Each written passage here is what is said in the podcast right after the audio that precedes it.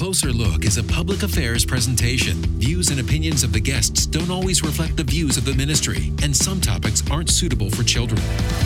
Air One is committed to community. Closer Look continues with a look at local agencies, events, and issues.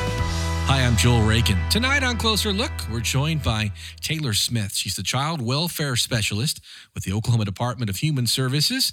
And we're talking about tonight foster care, adoption in Oklahoma. Taylor, thanks for joining us on the program tonight. Yes, thank you so much for having me. I really appreciate it. Glad to have you on the program. So, before we start talking about the need, I know the need is great and maybe it's changed a little bit with uh, COVID 19 and everything going on. Um, first, if folks don't know, they hear these terms foster care, adoptive families, kinship homes. Uh, kind of give us some definitions of what, what that all means. Yes, so we do. Um, so our children, if they do have kinship and they have family or close friends that have known them before they came into custody, our children can go to what's called a kinship home. Um, however, if the children do not have, you know, close friends, family, somebody that can care for them that they already knew before entering custody, they will then enter what is called a traditional foster home. Um, so that those are the homes that we're looking for for our children that don't have family, friends, close relatives. And then we also have our adopted only families. So our children who are available for adoption only are generally teenagers, 12 and up, sibling groups, medically fragile children. So that's kind of the difference in the kinship, traditional homes, and adoptive homes. So those are the differences that folks don't know. And so these children are removed from their uh, uh, from custody a lot of time uh, because of neglect, sometimes abuse, that type of things, and that's kind of how they end up in the system. Correct? Absolutely, yes. Um, some of them have been physically abused, neglected. There's all different types, you know, domestic violence, maybe drug abuse, in their home.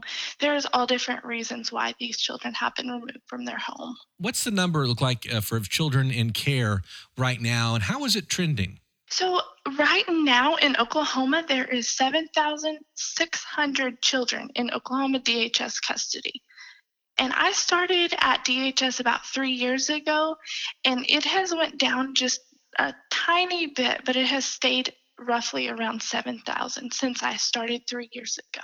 So maybe a little bit of a dip, but almost kind of flat as uh, as we continue. Yes. What's the need for foster homes look like? So that's obviously the first stop for a lot of kids is foster care. Uh, what's that need look like right now? So there is a huge need for um, foster homes in Oklahoma. Right now in Oklahoma, there is 85 children in shelters just in Oklahoma. And there's also a great need for foster parents who can keep like siblings together. And we just have a very, very big need. And, you know, who better to call on than the church to meet these needs of these children? How important is that need? Obviously, a lot of foster, some foster families end up ad- adopting children, but a lot of times they're just kind of filling a role, uh, you know, supporting these children. How important is that role in this whole process? it is such a big role. These foster parents, you know, they're not only making a difference in our children's lives, they're also making a difference in their the children's parents' lives. It is amazing to watch these parents progress as these children are in foster care. And um, we like to say that our foster parents are also a mentor, not only for our children, but the parents as well. Um, now our foster parents actually get to meet our biological parents. So they're getting to put a face to these children's parents. And it has been amazing to watch just these parents and the biological parents work together for these children and of course, for a lot of these uh, these situations, these cases, the the goal is reunification, bringing these children back with their biological parents, and talk about kind of you've mentioned it, how they kind of get to know the biological parents, work with them, and that role is very important. Yes, absolutely, it is so important. You know, our foster parents are just there for our biological parents. They're a support for them. They're an additional support. I have seen so many success stories just you know, at first the foster parents weren't overly excited that their parent their children were going to another home you know but as the case continued, our foster parents and our biological parents are friends. So in the end, they're friends and they're getting to still connect with our foster children even after they have gone home.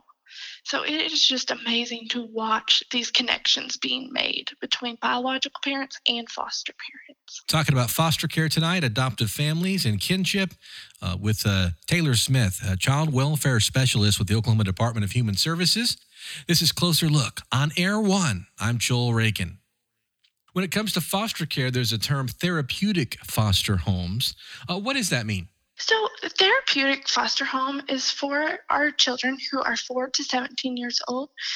These homes are for our children who just need a little more enhanced patience, structure, and understanding of each child's needs. So, they may have some behavioral needs that just need a little more structure in their home maybe something going on with uh, their uh, formative years and things aren't quite wired the same in their brain that type of thing and they need some some different uh, some different care Absolutely, yes. So, how important is the need for therapeutic foster homes? Do you have a lot of kids that are kind of in this boat? Yes, we have a lot of children that are in this boat. You know, every child that has been removed has been through such a traumatic time in their lives. So, I think all children could benefit from that enhanced patient and structure, patience and structure so there is such a great need for therapeutic foster homes in Oklahoma. What's the training look like that? Is there, is there something that if someone wants to, to, to become a therapeutic foster home, is there a lot of training involved to kind of help show them how to work with these children? Yes, absolutely. We actually partner with another agency to open our therapeutic foster homes. They will get additional training. Um, there is some additional requirements that they will have to meet, but definitely we will partner with that agency to get them open as a therapeutic foster home. They're in the foster system. First, the goal is reunification. If that's not possible, then we move to adoptive homes. And of course, you mentioned kinship. Sometimes they know some, it's a family member, someone they know in their life. That's another way that uh, it can go to adoption. Talk about the need for uh, adoptive homes as well we have a great need for adoptive homes. So, like you said, once a child's parent parental rights are terminated, um, at that point, then our foster parents can adopt the children in their home if kinship has not been located. Um, with that being said, we also have children whose whose parents' rights have already been terminated. We actually have 510 children right here in Oklahoma right now that are looking for their forever homes. The majority of these children are teenagers, 12 and up, um, large sibling groups, and some medically fragile children kind of leads me to my next question. Obviously, if someone is listening to this and they want to help in some way, um, kind of what are the, their qualifications? What do you have to have, and what kind of what does the training look like if they want to either be a foster parent, adoptive, or a kinship? So, for requirements, you have to be 21 years and up. You can be married or single. You would have to be financially stable. We ask for a financial assessment just to ensure that the children will be taken care of. We do offer a monthly subsidy just to kind of offset what you're spending on the children. So we want to make sure if that subsidy goes up or down, that you're going to be okay and our children are going to be taken care of and you're financially stable. And from there, what we would do is we would do the application background check. And then once we get that back, we would run those background checks and then we would do a house assessment. Things that we are going to be looking for at the house assessment are things that they probably already have in their home smoke detectors in the home, a fire extinguisher in the kitchen. Um, and we would go over that with them in very detailed in a very detailed form. And then from there, we would refer them out for a home study. During that home study, they will come out and talk to them about everything from birth to now. So they're going to write a very long summary about their family. And then we also have a 27 hour training that they will do during the process. And that is actually in person. They would go three Saturdays in a row, or we have a Thursday, Friday, Saturday option. So lots of options for folks if they want to to to go through that training, go through the, the steps and such. And it's not something as well where somebody has to have already have children, that type of thing. I can just speak for experience. And as full disclosure, I've adopted a child from from DHS. We didn't have any children before we adopted, so we didn't we hadn't been parents before. So you don't have to have a lot of information about the foster care system, that type of thing to start this process. Absolutely. You do not have to have a lot of information.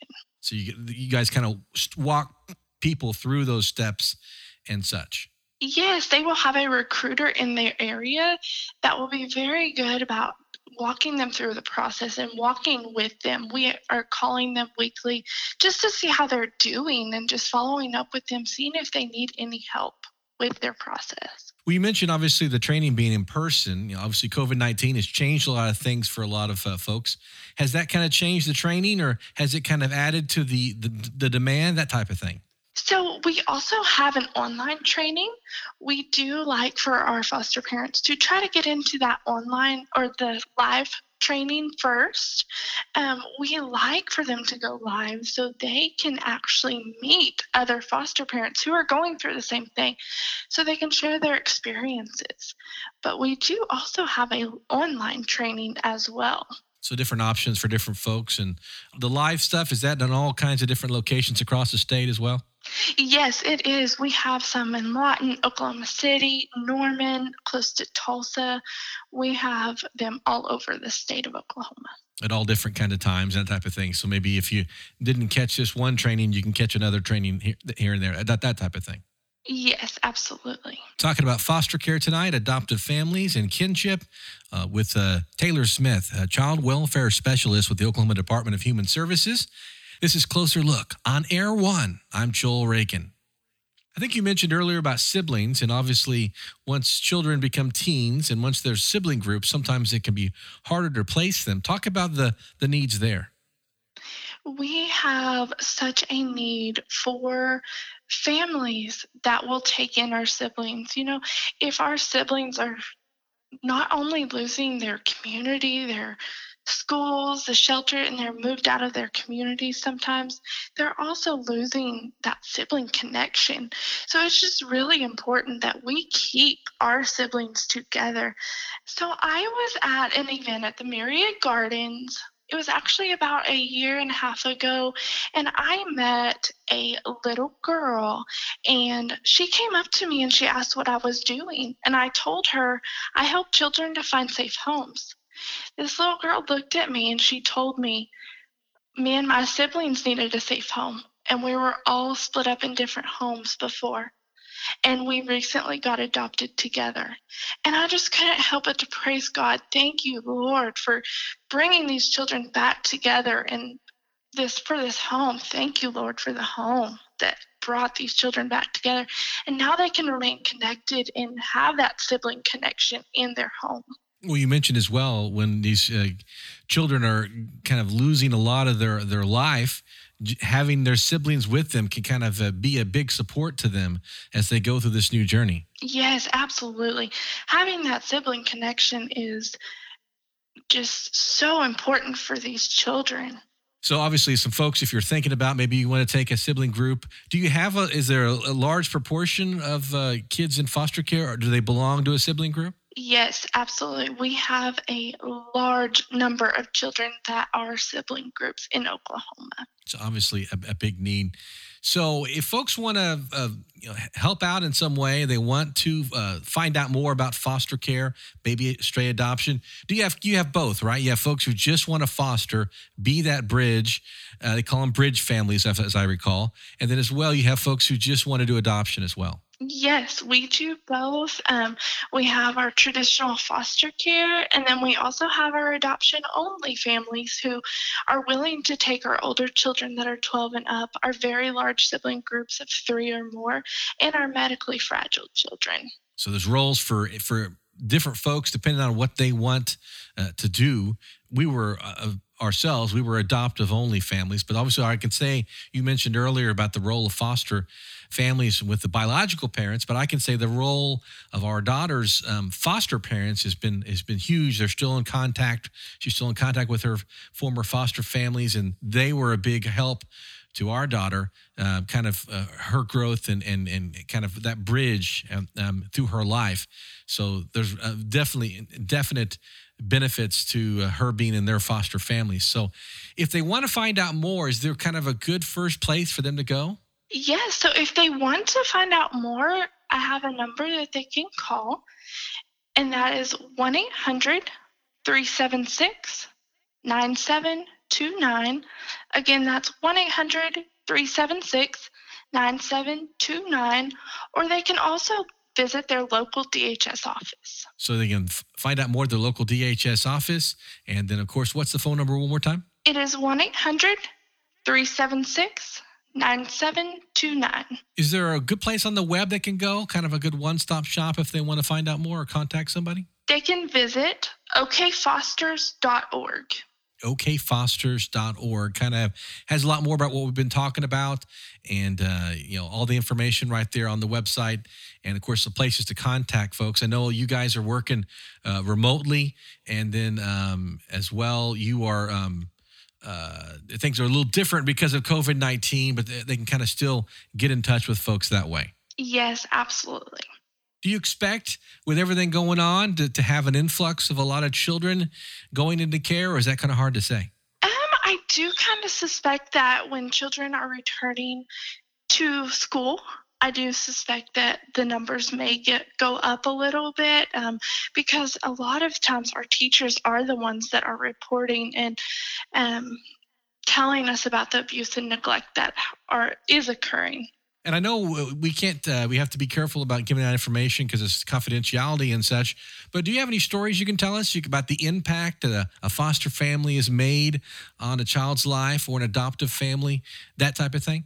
Yes. So we have several different foster families here just in my area that I have seen them um, just love on children and love on their parents. Um, and, you know, one in particular that I am thinking of, they opened to take teenagers. And wouldn't you know it, God placed a baby in their home. And the, this family has just loved on not only the baby, but they've loved on mom too. And they're to the point where they are very close with mom, and mom has entrusted them to care for her baby. So they are very close to the point of adoption. And so they're going to have this baby in their home. And then they also are connected with mom as well. So I have watched them just grow and I have loved, loved watching their story a lot more stories like that around Oklahoma. And of course, you get to see it on a, a, regular basis. And of course, folks can be a part of that in some way. okfosters.org, or what's that phone number again? It is 1 800 376 9729.